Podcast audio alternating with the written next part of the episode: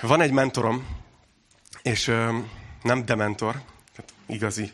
És ő, ő mindig mondja azt, hogy ha, ha prédikálsz, Attila, akkor vigyázz arra, hogy olyan példákat használja a tanításba, személyes példákat, aminek nem te vagy a hőse, hanem inkább a hibáidat mutatják meg. És ez, ez azért jó, mert bőven van alapanyag, szóval lehet mit idézni, és, és az egyik, egyik ilyen dolog, ami, ami nekem nehézség, és akkor lehet, hogy jó is ezt, ha tudjátok, hogy iszonyatosan rossz az arcmemóriám és a névmemóriám. Tehát valahogy ez belőlem hiányzik, hogy ezt így össze tudjam kapcsolni, és ez egészen addig nem kínos, amíg valaki oda nem jön hozzám, mint, mint két hete, valaki itt a gyűliben, most nincs itt, azért merem elmesélni, és így odajött hozzám, és akkor még maszkos idő volt, tudjátok, ráadásul az nehezítő tényező nekem, és így odajött, és azt mondja, szia! Ugye tudod, hogy ki vagyok? És így, abban a pillanatban előttem lepörgött az életem. Mindent. És éreztem, hogy így fogynak a másodpercek, ebből már nem fogok kimászni. Ne haragudj, ez most neked valószínűleg egy rosszul fog esni, nincs bennem szándékosság. Nem tudom, hogy ki vagy. Ja, és olyan, olyan rossz volt, és tudjátok, amint kimondta a nevét, ez a persze, tudom, hogy ki vagy. Ott találkoztunk, és itt és ott.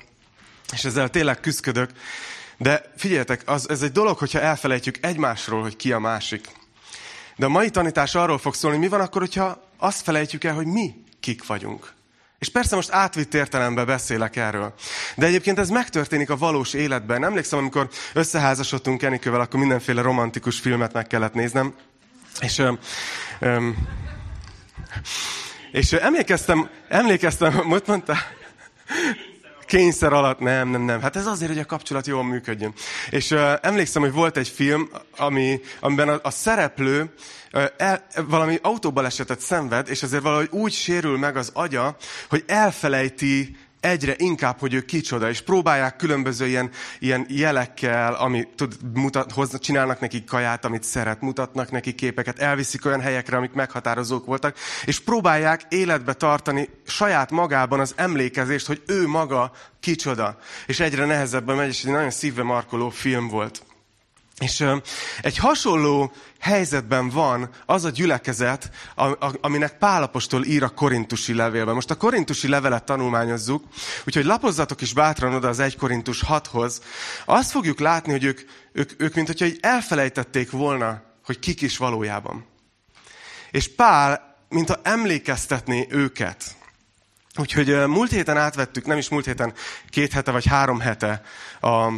a fejezetnek az első felét, és ma a kilencedik verstől fogjuk felvenni majd a fonalat. Előtte nagyon röviden összefoglalom, hogy hol tartunk, csak hogy most itt volt, volt egy háborús tanítás, aztán Gergő tanított, és uh, talán már megkopott az emlékezetetekben. Gyorsan szaladjunk át, hogy, hogy mi volt a, a fejezet elején, meg az előző fejezetben. Azt láttuk, hogy az előző fejezet elején Pál elkezd a korintusi gyülekezetnek, ennek a gyülekezetnek, amit ő alapított, ismerte őket, de aztán ugye átadta apostol, a, a Apollósnak a, a pásztorolást, és ő ment tovább. Elkezdett ennek a gyülekezetnek ilyen nagyon gyakorlati, hétköznapi témákban tanácsokat adni, és helyre tenni a gondolkozásukat. Mert nem voltak a helyükön nagyon sok területen, és írtak egy levelet Pálnak egy csomó kérdéssel, és Pál reagál ezekre a gyakorlati kérdésekre. Tehát ezért ennyire direkt, és ennyire ezért gyakorlatias ez a pár fejezet. És legelőször a gyülekezetben előforduló erkölcstelenségről írt. Volt ott konkrétan egy személy, aki egyáltalán nem rendelte alá a párkapcsolattal kapcsolatos döntéseit Isten tekintélyének, és egy elég durva helyzetben élt együtt valakivel, és Pál mondta, hogy ilyen még a pogányok között sincs, és így helyre rakta ezt a témát. Aztán, aztán azon húzta föl magát, hogy a korintusi gyüliben voltak emberek, keresztények, akik egymást perelték be világi bíróságokon. És ugye mondtam nektek, hogy akkoriban nem egy ilyen, egy ilyen kimért bírósági intézményrendszer volt, hanem ott a piacon ültek a, a bírák. Kicsit inkább olyan volt, mint egy ilyen Mónika show-t. Egymást pocskondiázták az emberek, és voltak nézők, meg minden. És Pál gyakorlatilag azt mondta nekik, hogy... hogyha lehet, akkor, hogyha valakinek konfliktusa van valakivel a gyüliben, akkor rendezz el gyülin belül. Ha nem tudja, akkor pedig inkább tűrje el a sérelmet. De utolsó esetben se menjen ilyen helyzetbe világi bíróságra, Azért, hogy nehogy az evangélium ügyét hátráltassa azzal, hogy nem hívők előtt nyilvánosan civakodik a másik kereszténnyel. Ugye ezt láttuk itt a, a bevezetőben, erről, és erről ö, keveset beszéltem, a, a, amikor ezt vettük, de, de szerintem nagyon fontos, hogy, hogy ebben van nekünk egy nagyon nagy tanulság, mert olyan történelmi időben élünk, amikor az emberek idegrendszere pattanásig van feszülve. Nem tudom, hogy érzitek-e ezt. Hogy elég egy, még csak nem is kell, hogy rosszat mondjál, vagy hogy, vagy hogy olyan hangsúllyal mond. Elég, ha csak hozzászólsz sokszor, és már robban. Annyira túl van feszülve a, a, a társadalom, és valószínűleg nem segített benne ez az elmúlt két-három év sem, a jelenlegi helyzet sem, de nagyon-nagyon-nagyon feszültek az emberek, és ez megjelenik a keresztények között is, és ezért fontos emlékeztetni magunkat, hogy mi arra vagyunk elhívva, nem arra, hogy hozzájáruljunk még ehhez a feszültséghez, még szítsuk a, a feszültséget, hanem mi meg vagyunk bízva azzal, hogy, hogy boldogok a békességet teremtők. Hogy mi meg vagyunk bízva azzal, hogy mi nem a, elsősorban nem az igazságnak a, a, a szóvivői vagyunk, hanem, hanem az evangéliumot visszük, a békesség üzenetét visszük. És ö, olyan jó, hogyha ezt tudjuk gyűlin belül gyakorolni. Akkor ott Korintusban ugye a piacon csinálták, ma Facebookon csinálják a keresztények ezt, hogy mennek egymásnak neki. És, és azt hiszem, hogy ez egy akkora fontos tanítás volt, hogy, hogy legyen számunkra fontosabb az evangélium ügye, mint az, hogy kiadjuk magunkból a gőzt. Nem tudom, hogy értitek-e ezt. Annak is megvannak a csatornái. Menj el edzeni, nem tudom, imádkozz. Például Istennek nyugodtan ki lehet önteni a szennyest. Ő el tudja hordozni. De hogy egymásnak adjuk a, a legjavát, a bátorítást. És igen, írtam egy ilyen mondatot a jegyzetbe, hogy csak azért, mert van véleményed valamiről, még nem kötelező megosztani másokkal. Meg egy ilyen mondatot, hogy mi szíveket akarunk megnyerni, nem vitákat. No, most folytatni fogja Pál korintusiak témájával, és egy nagyon érdekes módszerrel dolgozik folyamatosan. Szeretném, ha ezt megfigyelnétek, ahogy olvassuk a verseket majd, hogy Pál folyamatosan próbál egy, egy egyensúlyt fenntartani, aközött, hogy egyértelműen nem szeretne törvénykező lenni, és ilyen rigid szabályokat adni, és ítélkezni. De azt is látjuk, hogy nem megy el Pál ebbe a ma divatos ilyen hiperkegyelem irányba, ahol ugye arról van szó, és lehet, hogy ti is hallottatok már keresztények között ilyet, hogy semmit ne említs, ami kicsit is negatív. Semmit ne hozz föl, ami kicsit is probléma. Hanem, hanem tudod, szavaidnak teremtő ereje van, ezért csak a pozitívat enged ki a szádon. Mert különben, ha kimondod, hogy valakivel valami baj van, akkor esetleg te hívod életre a rosszat. Már kicsit inkább ilyen ezó, ez nem a kereszténység.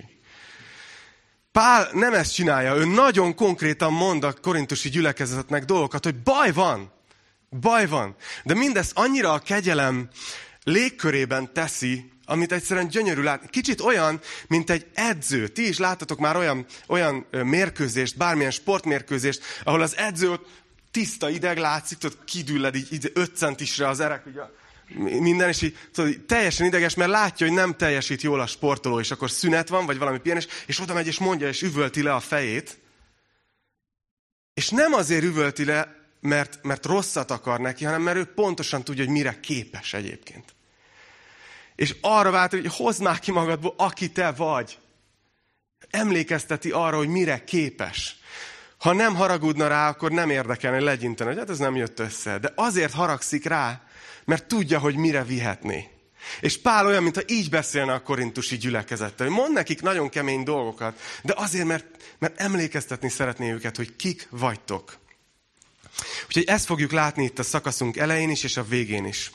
Nézzük, kilencedik vers, Első Korintus hat, kilencedik vers. Azt mondja, vagy nem tudjátok, hogy az igazságtalanok nem örökölhetik Isten országát? Ne tévelyegjetek, sem paráznák, sem bálványimádók, sem házasságtörők, sem bujálkodók, sem fajtalanok, sem tolvajok, sem nyerészkedők, sem részegesek, sem rágalmazók, sem harácsolók nem fogják örökölni Isten országát.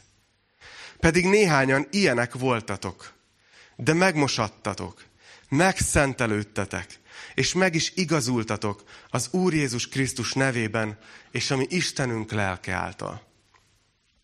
ezt a gyülekezetet, aki ilyen piti, hétköznapi vitás helyzetekkel ment a világi bíróságra, és egymással civakodtak, emlékezteti Pál, hogy azokhoz mentek ítélkezni és ítéletet kérni, akik, akik egyébként még Isten igazsága nélkül vannak. Egy teljesen más életstílusban, teljesen más helyzetben élnek, és azt mondja, hogy ti is ilyenek voltatok.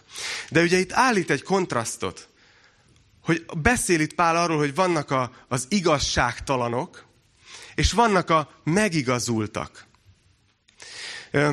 Az egyik csoport nem örökli Isten országát, ugye azt mondja, hogy, hogy az igazságtalanok nem örökölhetik Isten országát, a másik csoport, a megigazultak, ők öröklik Isten országát.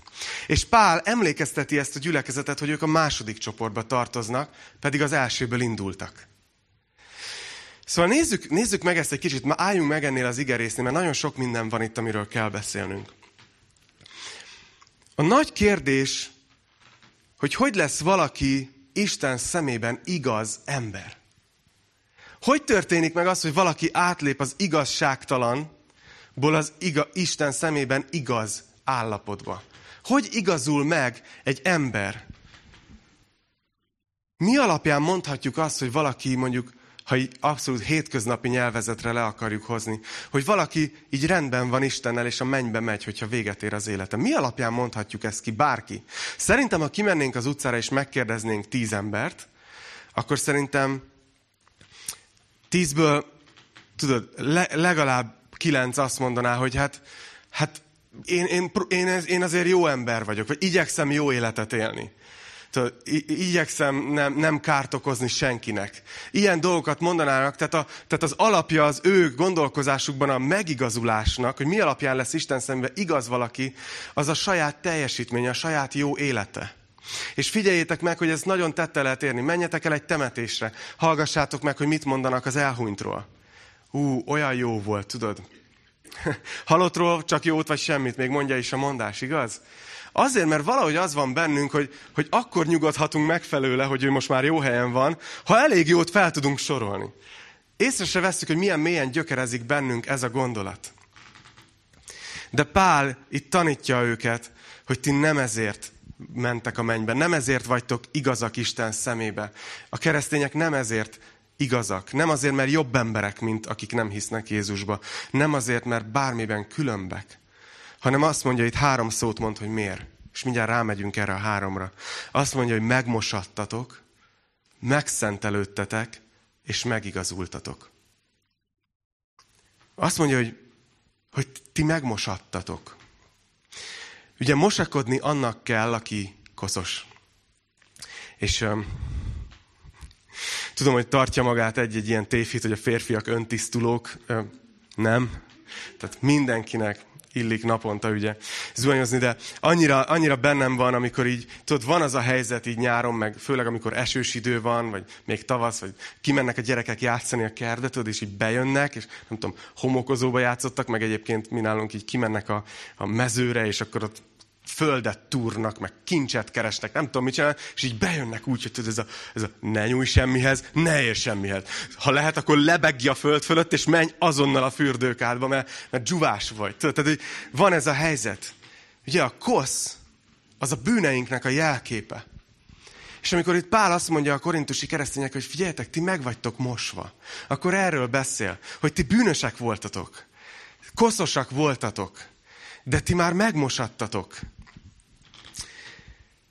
Ugye az a, a Bibliának a nagy igazsága, hogyha valaki megítéli magát, és kimondja magára, hogy bűnös vagyok, beismeri, hogy koszos vagyok, akkor Isten Jézusba vetett hite miatt jelképesen lemos róla mindent. Nem jelképesen, szellemileg valóságosan. Lemossa a bűneit.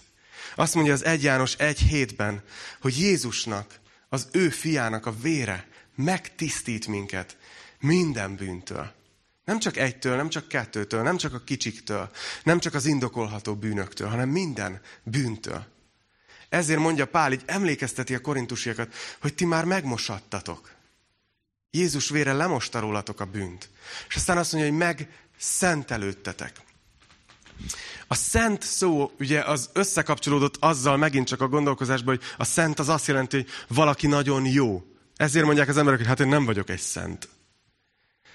A szent szó a Bibliában sokkal inkább azt jelenti, hogy valami, ami Istené. Neki van félretéve, ez az övé.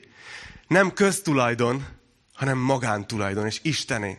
Amikor én veszek egy-egy ilyen új kütyüt, ami Eni szerint túl gyakran történik, szerintem túl ritkán, szeretem a, szeretem a technológiát, akkor egy ideig így annyira vigyázok rá, hogy így senki nem érhet hozzá, tudod? Tehát megveszem az új telefonomat, és gyerekem csak fél méterre megközelítük, vigyázz rá, nehogy megkarcolódjon a képernyője. Annyira, aztán persze pár hónap múlva így oda dobom a kanapéra, nem számít, de az elején az így nagyon fontos, mert olyankor még a telefonom szent. Az az enyém, arra vigyázok. És azt mondja Pál a korintusiaknak, hogy ti meg vagytok szentelve. Ti, ti az Istené vagytok. Ti rátok így vigyázz. Ti az övé vagytok. És ez még vissza fog jönni. Amikor valaki megtér, akkor Isten elpecsételi a Szentlélekkel. Ugye korabeli kép, hogy, hogy amikor valami házat elfoglaltak, vagy lefoglaltak, akkor egy pecsétet nyomtak rá, és ez a tulajdoni jogot jelképezte. És azt tanítja a Biblia, hogy amikor mi megtérünk, akkor jön a Szentlélek. Olvassátok el az Efézus egyben, és elpecsétel minket. Tehát, mint rád nyomta a pecsétet, hogy a Csabi, az egy szent. A Csabi, az enyém. Isten ezt mondta rád. És rád, és rád. Mert meg vagyunk szentelve. És aztán azt mondja, nem csak azt mondja, hogy megmosattatok, megszentelődtetek, hanem azt mondja, hogy megigazultatok. És ez egy jogi kifejezés. Ugye a jogban használják ezt, hogy valaki bűnös, vagy ártatlan.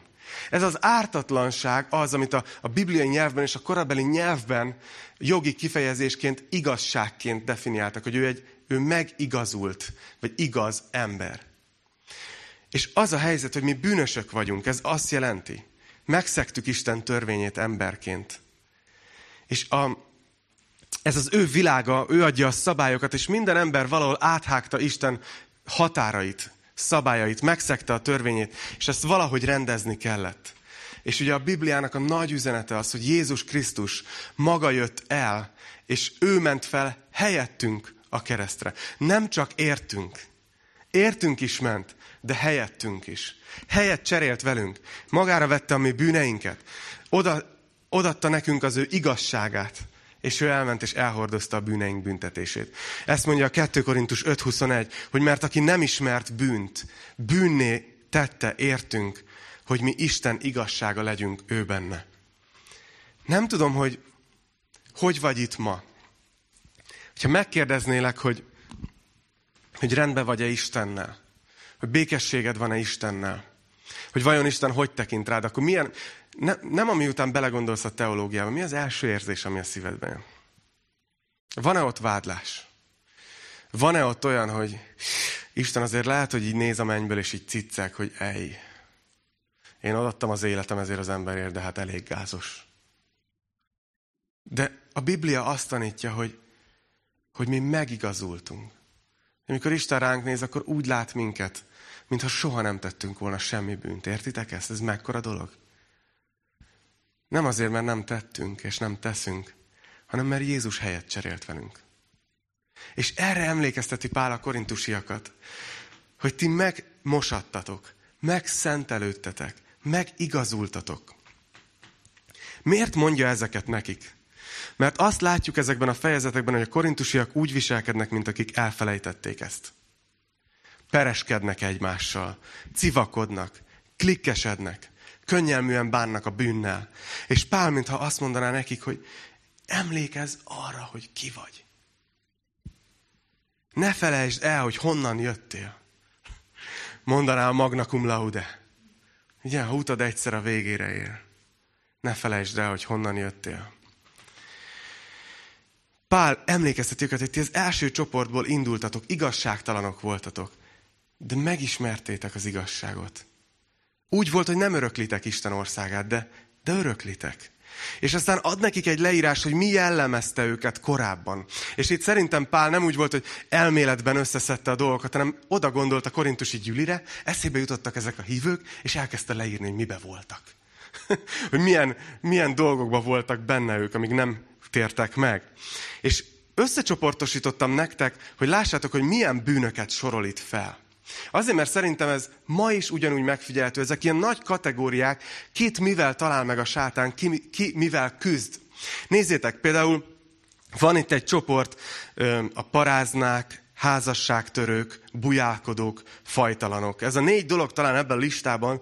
Azt lehet mondani, hogy ezek azok az emberek ott a korintusi gyülekezetben, akiknek régen az életükben öm, valamilyen Isten rendjétől eltérő szexuális viselkedés uralta az életüket. Ugye mind a négyre belegondoltok, ez erről szól. Ezek voltak azok az emberek, akik ezen a területen éltek bűnben, és csúsztak meg. És, és nem Isten tekintélye alatt, nem Isten rendjében élték meg. Aztán ott van a, a másik csoport, hogy nyerészkedők, harácsolók, tolvajok. Ugye ők voltak azok a tesók, akik kicsit enyveskezőek voltak az előző életükben, úgy az anyagiak csúsztak félre, ö, és, vagy valami más körül forgott az életük, ugye harácsolók. Ezek voltak az anyagiasak, akik gazdagságból bíztak, vagy ilyesmik. Aztán a harmadik csoport, bálványimádók. Lehet ez szó szerint is, azért ókorban volt ilyen. De lehet, hogy egyszerűen valami teljesen leuralta az életüket. Valami körül forgott az életük. Ez lehet a bálványimádás. Aztán beszél a részegeskedőkről. Ugye ezt ma is, ha belegondoltok, sok embernek ez a küzdelme, valamilyen függőség. És ez lehet, lehet, lehet valamilyen szubstancia, valamilyen anyag, alkohol, drog, lehet pornó, lehet kapcsolatfüggőség. Nagyon sokféle függőségbe küzd az ember. De van ez. És aztán beszél a rágalmazókról. Azokról, akik valahogy az emberi kapcsolatok terén nem voltak a helyén. Hanem rosszindulatúak voltak, bántották egymást, stb. Ugye, ugye hogyha ezt belegondoltok, ezek ma is vannak, nem? Ma is vannak emberek, akik leginkább a szexualitás terén csúsznak félre Isten rendjéhez képest. Vannak, akik függőséggel küzdenek. Vannak, akik az anyagiak nincsenek a helyükön, és teljesen a pénz körül forog az életük, és ha gazdagok, akkor azért, ha szegények, akkor azért. Valahogy máshogy testesül meg, de valahogy ez a bálványuk, valakinek bálványai vannak. Valaki rosszindulatú az emberekkel, és nem jó a kapcsolata az emberekkel. De Pál az összes csoportra azt mondja, hogy de megmosattatok, megszentelődtetek és megigazultatok. Hogy ilyenek voltatok. Ilyenek voltatok, ilyen dolgokból jöttetek ki. Úgyhogy most éljetek ennek megfelelően. Na és most kezdünk bele abba a részébe a fejezetnek, ami megint be fogjátok húzni a nyakatokat. Mert Pál ezt a felvezetést nem véletlenül mondja. Mert emléke, rá akarja irányítani a figyelmüket egy nagyon konkrét területre, ami amit ők félreértelmeztek. Úgy tűnik, hogy a korintusiak nagyon félreértelmezték a szabadságot. Úgy tűnik, hogy itt ez volt a motto. Mi mindenre szabadok vagyunk Krisztusban. Mindenre, bármire is. És itt Pál tanítani fogja őket a szabadságról. Mi az igazi szabadság? Mert ők úgy értelmezték, hogy mindenre szabadok vagyunk Krisztusban, magyarul azt csinálunk, amit akarunk, éljük, ahogy kedvünk tartja, vessük bele magunkat a sűrűjébe. Tudjátok, jóló. Egyszer élünk, gyerünk, égessük két végén. És Pál azt mondja a tizenkettedik versben, minden szabad nekem, de nem minden használ. Minden szabad nekem, de nem válok semminek a rabjává. És látjátok, egyes, E per egyesben mondja magára, Pál magáról tesz bizonyságot, hogy ő hogy látja a szabadság kérdését. És arról tanít Pál, hogy van korlátja a szabadságunknak keresztényként. Azt mondja, hogy az a korlát, hogy hasznos-e ez a dolog, amit te teszel, és hogy nem-e válsz valaminek a rabjává éppen, a nagy szabadságodban. És ez, ha, hadd mondjam ezt egy nagyon ö, közismert példával. Például vannak, vannak, akik, tegyük fel, mondjuk azt mondanánk, hogy törvénykező gondolkozás az az, hogy egy keresztény nem ihat alkoholt. Jó? Tehát most használjuk az alkoholt példaként. És nagyon mondom, hogyha bárki itt közöttünk küzd az alkohollal, most nem foglak megbélyegezni, és van segítség, és van jövő. Csak példaként hagy használjam most ezt. Ugye, vannak ilyen helyek is, ahol ezt tanítják, hogy keresztény nem ihat alkoholt. Ugye? Erre azt mondja a, a felszabadult, kegyelemben élő keresztény, hogy ugyan már, hát minden szabad nekem. Hát szabad vagyok Krisztusban. Miért akarsz te törvényt rakni rám? És igaza van ennek a kereszténynek. Mert ő tényleg szabad. De Pál azt mondja, hogy hogyha viszont rabjává válsz, vagy már nem használ, akkor te már nem vagy szabad igazából. Hogy képzeljétek el azt a, azt a keresztényt, aki mondjuk, aki mondjuk, tudod, azt mondja, hogy már nem csak akkor iszik, amikor szeretne, vagy amikor jól esik, vagy nem csak annyit, ami még hasznosba belefér, hanem már elég sokszor túlcsúszik rajta. Képzeljétek el, hogy elindul egy lejtőn, és lecsúszik, és megy, megy az utcán, és tudod, üveggel a kezébe, imbolyogva, csak azért sarkítom, hogy meg, megragadjon a kép, és, és azt kiabálja, hogy én szabad vagyok arra Krisztusban, hogy annyit igyak, amennyit akarok. És Pál azt mondja, hogy igen. De használ ez neked? Nem, nem váltál a rabjává? És látjátok, hogy így teszi be a gondolatukba, hogy nem, ne, ne, ne menjenek azért mindenbe bele, mert, mert, mert szabad. És elővesz egy olyan témát, amivel a korintusi keresztények visszaéltek a szabadságukkal, és olyan dolgokba mentek bele, ami már nem volt rendben. És ez, ez a téma, amit most Pál elővesz. Hogy nem csak az fordult elő a, a korintusi gyülekezetben, hogy valaki együtt élt valakivel, aki nem a házastársa, hanem, hát figyeljetek, kössétek be az öveket, de úgy tűnik, hogy a korintusi gyülekezetben a tesók prostisztak is. És körülbelül egy más közegben éltek, ugye Korintusban ott volt ez a templom, ahol ezer papnő prostituált dolgozott, és teljesen benne volt a kultúrába, hogy, hogy mentek, és ez része volt az életüknek. És amikor megtértek, akkor ez páraknak így ott maradt. És Pál próbálja őket meggyőzni, hogy ez nincs rendben. Tehát amikor azt gondoljátok, hogy ma gondok vannak a gyülekezetekben, akkor azért érdemes így elolvasni az Új Szövetséget. És érvelni fog neki, mert a korintusi keresztények úgy érezték, hogy hát mindenre szabadságunk van Krisztusban. Nem, hát erre miért nem? Ez miért nem fér bele? És Pál fölhoz egy gondolatot, amit valószínűleg ők használtak. Azt mondja a tizenharmadik vers, hogy az eledel a gyomorért van, a gyomor pedig az eledelért, de Isten ezt is, amazt is meg fogja semmisíteni. A test azonban nem a paráznaságért van, hanem az Úrért. Az Úr pedig a testért. Ugye a korintusiaknak ez volt a két érve. Az egyik ez a szabadság, amiről már beszéltem. Mindenre szabadok vagyunk. A másik mantra, amit fújtak, hogy hát a szexualitás se több, mint egy evés. Ugyanúgy egy fizikai, testi dolog. Ha éhes vagyok, eszem. Hogyha szexuális vágyaim vannak, akkor elmegyek egy prostihoz. Valahogy így álltak a témakörhöz, és egy szintre rakták. Azt mondták, hogy ez a, ez a szexualitás, és ez, ez teljesen csak egy testi, fizikai dolog, ennek nincs lelki vetülete. Ez csak egyszerűen egy szükséglet, amit ki kell elégíteni. Így, így gondolkoztak. És Pál azt mondja itt ebben a versben, hogy, hogy igen, az eledel a gyomorért van, a gyomor az eledelért. Tehát ott rendben van ez.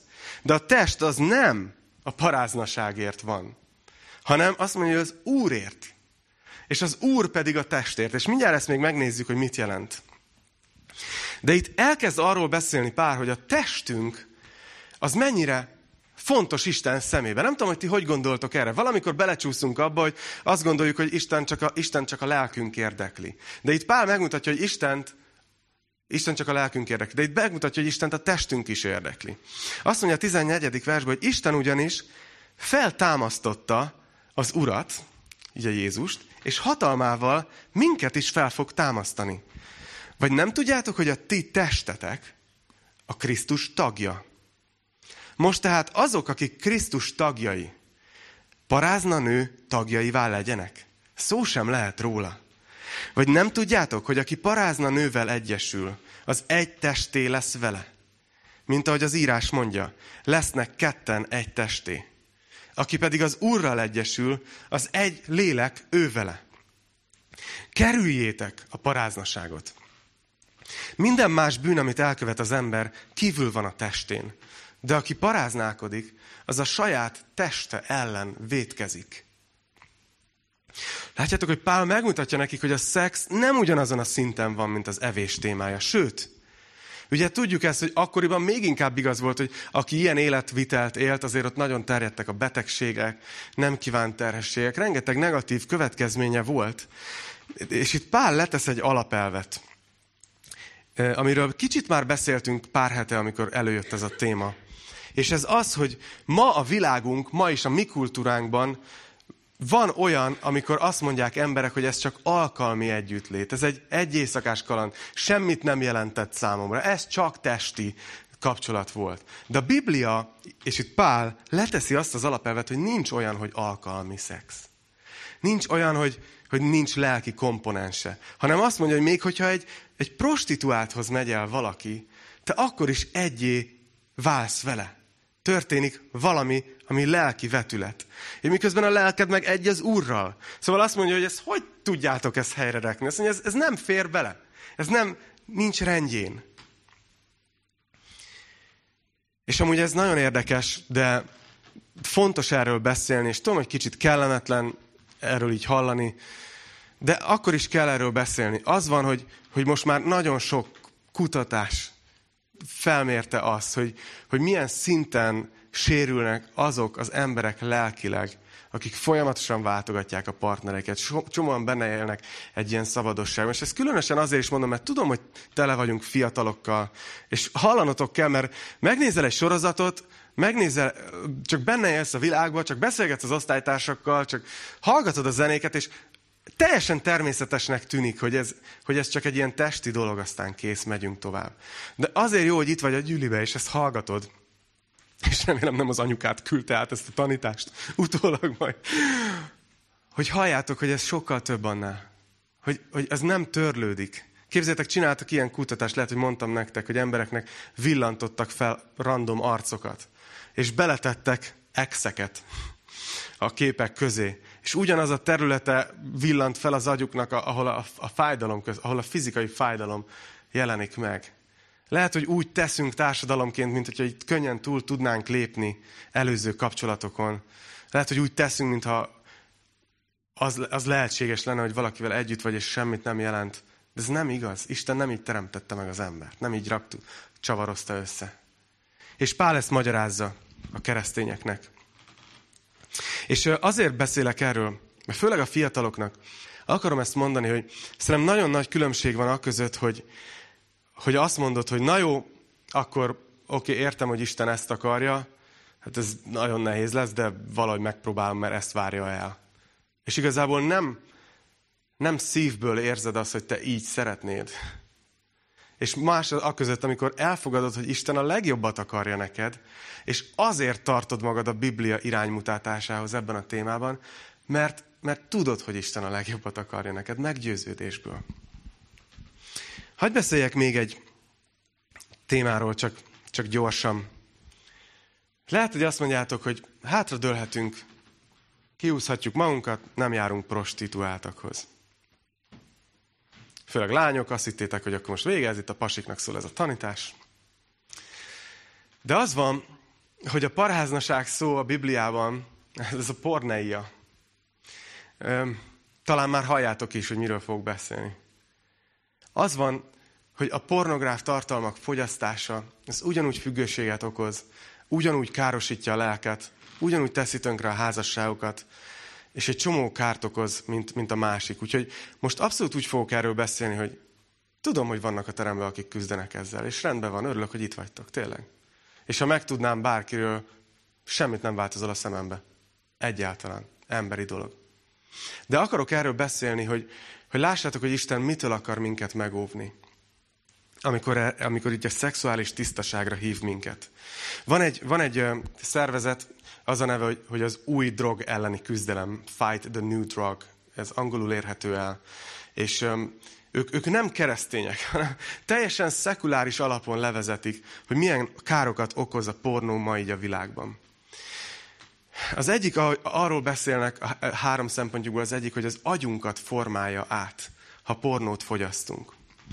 Egy másodpercnyi agyműködésünk egyébként, az emberi agy csodálatos, az valami, valami tudtak már olyan számítógépet csinálni, ami negyven perc munkával le tudta azt a munkát folytatni, amit az emberi agy egy másodperc alatt. Ez zse, tehát hihetetlen, hogy milyen az agyunk. De az agyunk az egy alkalmazkodó gép, amivel ahogy, amit fogyaszt, az átformálja. Egy közel hét kilométernyi érhálózat van az agyunkban. Egy brutális műszer. És egy része ennek, hogy ő mindenről gondoskodjon, amire szükséged van. És ugye az emberi egyik alapszükségletünk, és ezt nem csak a szexualitásban lehet megélni, de abban is, az az intimitásra való vágy. Belsőségességre. És az a durva, hogy nagyon konkrétan megfigyelték ezt, hogy ha rendszeresen pornót fogyaszt valami, valami konkrétan, konkrétan olyan agyi folyamatok zajlanak le, mint amikor valaki drogozni kezd, és, és egyre több kell belőle, egyre durvább anyag, és, és ugyanez van a pornóban. Hogy egyre több, egyre többször, és egyre durvább kell az embereknek. És a valós kapcsolatok már nem elég stimulálók, már nem elegek. És ezért láthatjátok azt, hogy ezt mondják még azok is, akik nem keresztények, hogy figyelj, tönkreteszi az agyadat. Beszéltek arról, hogy, hogy milyen hatással van a lelkünkre.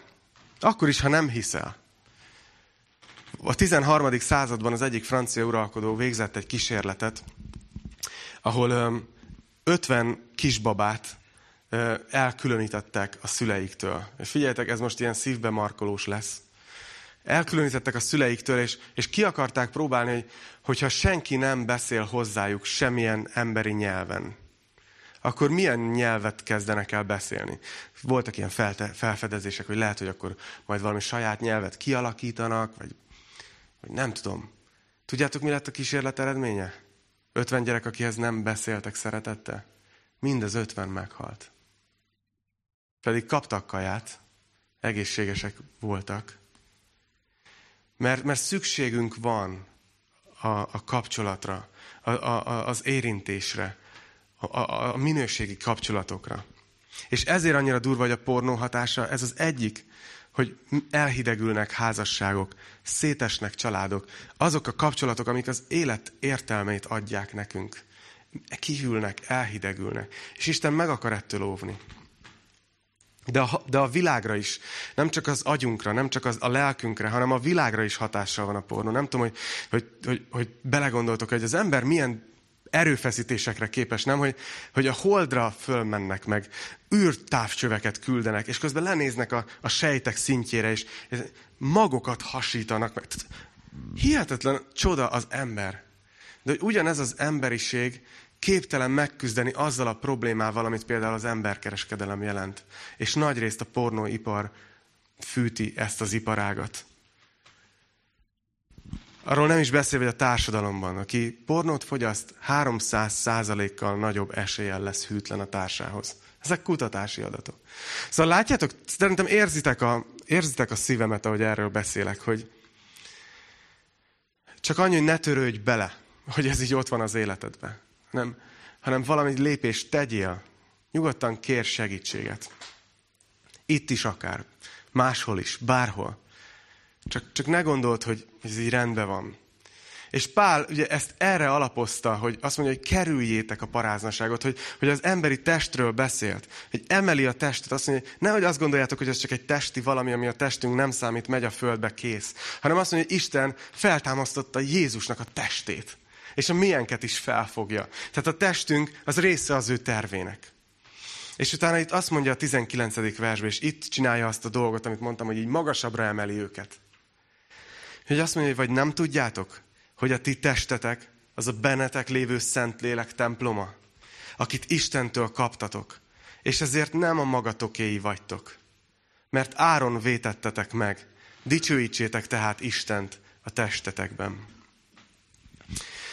Szóval, hogy itt ez megint egy, egy hihetetlenül durva gondolat. Így, ne, ez durva, ezt sokszor használom ezt a szót. Inkább azt mondanám, hogy lenyűgöző.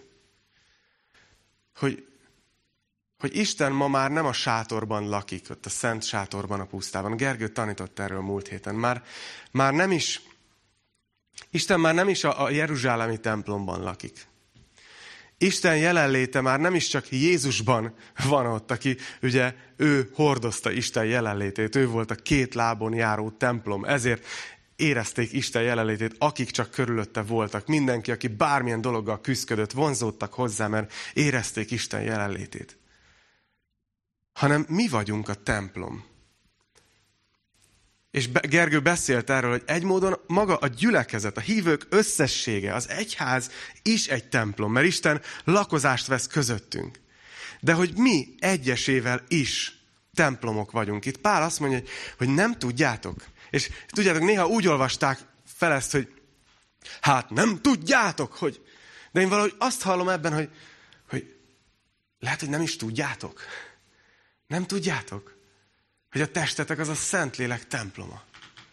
Hogy konkrétan hordozzuk az Isten jelenlétét magunkban. Milyen, mennyire máshogy, máshogy beszélünk akkor magunkról, nem? Mennyire máshogy látjuk a testünknek a funkcióját. Hogy konkrétan hordozzuk az Isten jelenlétét a testünkben. És végül itt van egy, egy gondolat, ami, ami, ami szerintem megint csak szembe megy azzal, amit ma a kultúránk mond. Hogy hogy gondolsz a testedre? Pál azt mondja, hogy, hogy ezt a testet Istentől kaptátok. Bocsánat, ezt most nem tudom, hogy a testetekre, nem szerintem ezt a Szentlélekre írja, hogy őt Istentől kaptátok. De azt mondja ott a második versben, hogy ezért nem a magatokéi vagytok. Ha belegondoltok, jelenleg az egyik legnagyobb vita, ami zajlik az egész világon, és pro és kontra mennek az érvek, hogy azt mondják, hogy a testem az az enyém. Én rendelkezhetek felette. Igaz? És most nem akarok belemenni abba a témába, amiben ez fel szokott jönni, de előjön. És azt hiszem, hogy itt van egy nagyon nagy, egyszerűen világnézetbeli különbség megint csak. Nem az van, hogy ők rosszak, és azért gondolják úgy. Ők erre a meggyőződésre jutottak. De a Biblia világ képe az az, hogy az ember teste, az nem az emberi.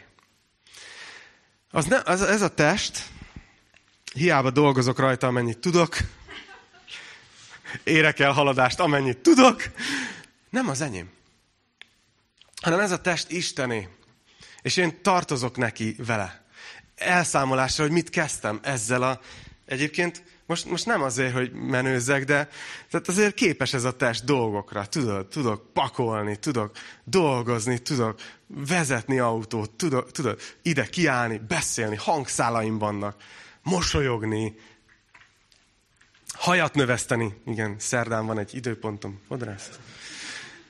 A testünk az egy csodálatos dolog, de nem a miénk. Ránk van bízva, gondoskodnunk kell róla, ugyanúgy, mint minden más, ami, amit, amit sáfárságba kaptunk. És ez mennyire más megvilágításba helyezi az egész témakört, amit, amiről itt Pál beszél. És ezt mondja, hogy nem a magatokéi vagytok. És utána le is vonja, hogy ennek mi a gyakorlati tanítása, azt mondja, hogy mert áron vétettetek meg. Dicsőítsétek tehát Istent a testetekben. Tehát az a dal, amikor, amikor azt mondja Pintér Béla, hogy ez a húsvér templom téged dicsér, akkor ez erre épül. És amikor ott azt mondja, hogy kézzel, lábbal, szívvel, szájjal dicsérlek, Uram, akkor ez szó szerint van. Hogy, hogy nem csak a lelkünkkel dicsőítjük az Istent, nem csak a szavainkkal, nem csak a gondolatainkkal, hanem a testünkkel is dicsőítjük az Istent. És nem csak úgy dicsőítjük, hogy itt esetleg táncra perdülünk. Néha megtörténik. Kicsit azért ilyen óvatos gyüli vagyunk ebből a szempontból, de azért kicsi mozdulatok már néha elkezdődnek. Nem csak így dicsőítjük a testünkkel az Istent, hanem a döntésekkel, amit hozunk a testünkkel kapcsolatban. És ennek része annyi minden.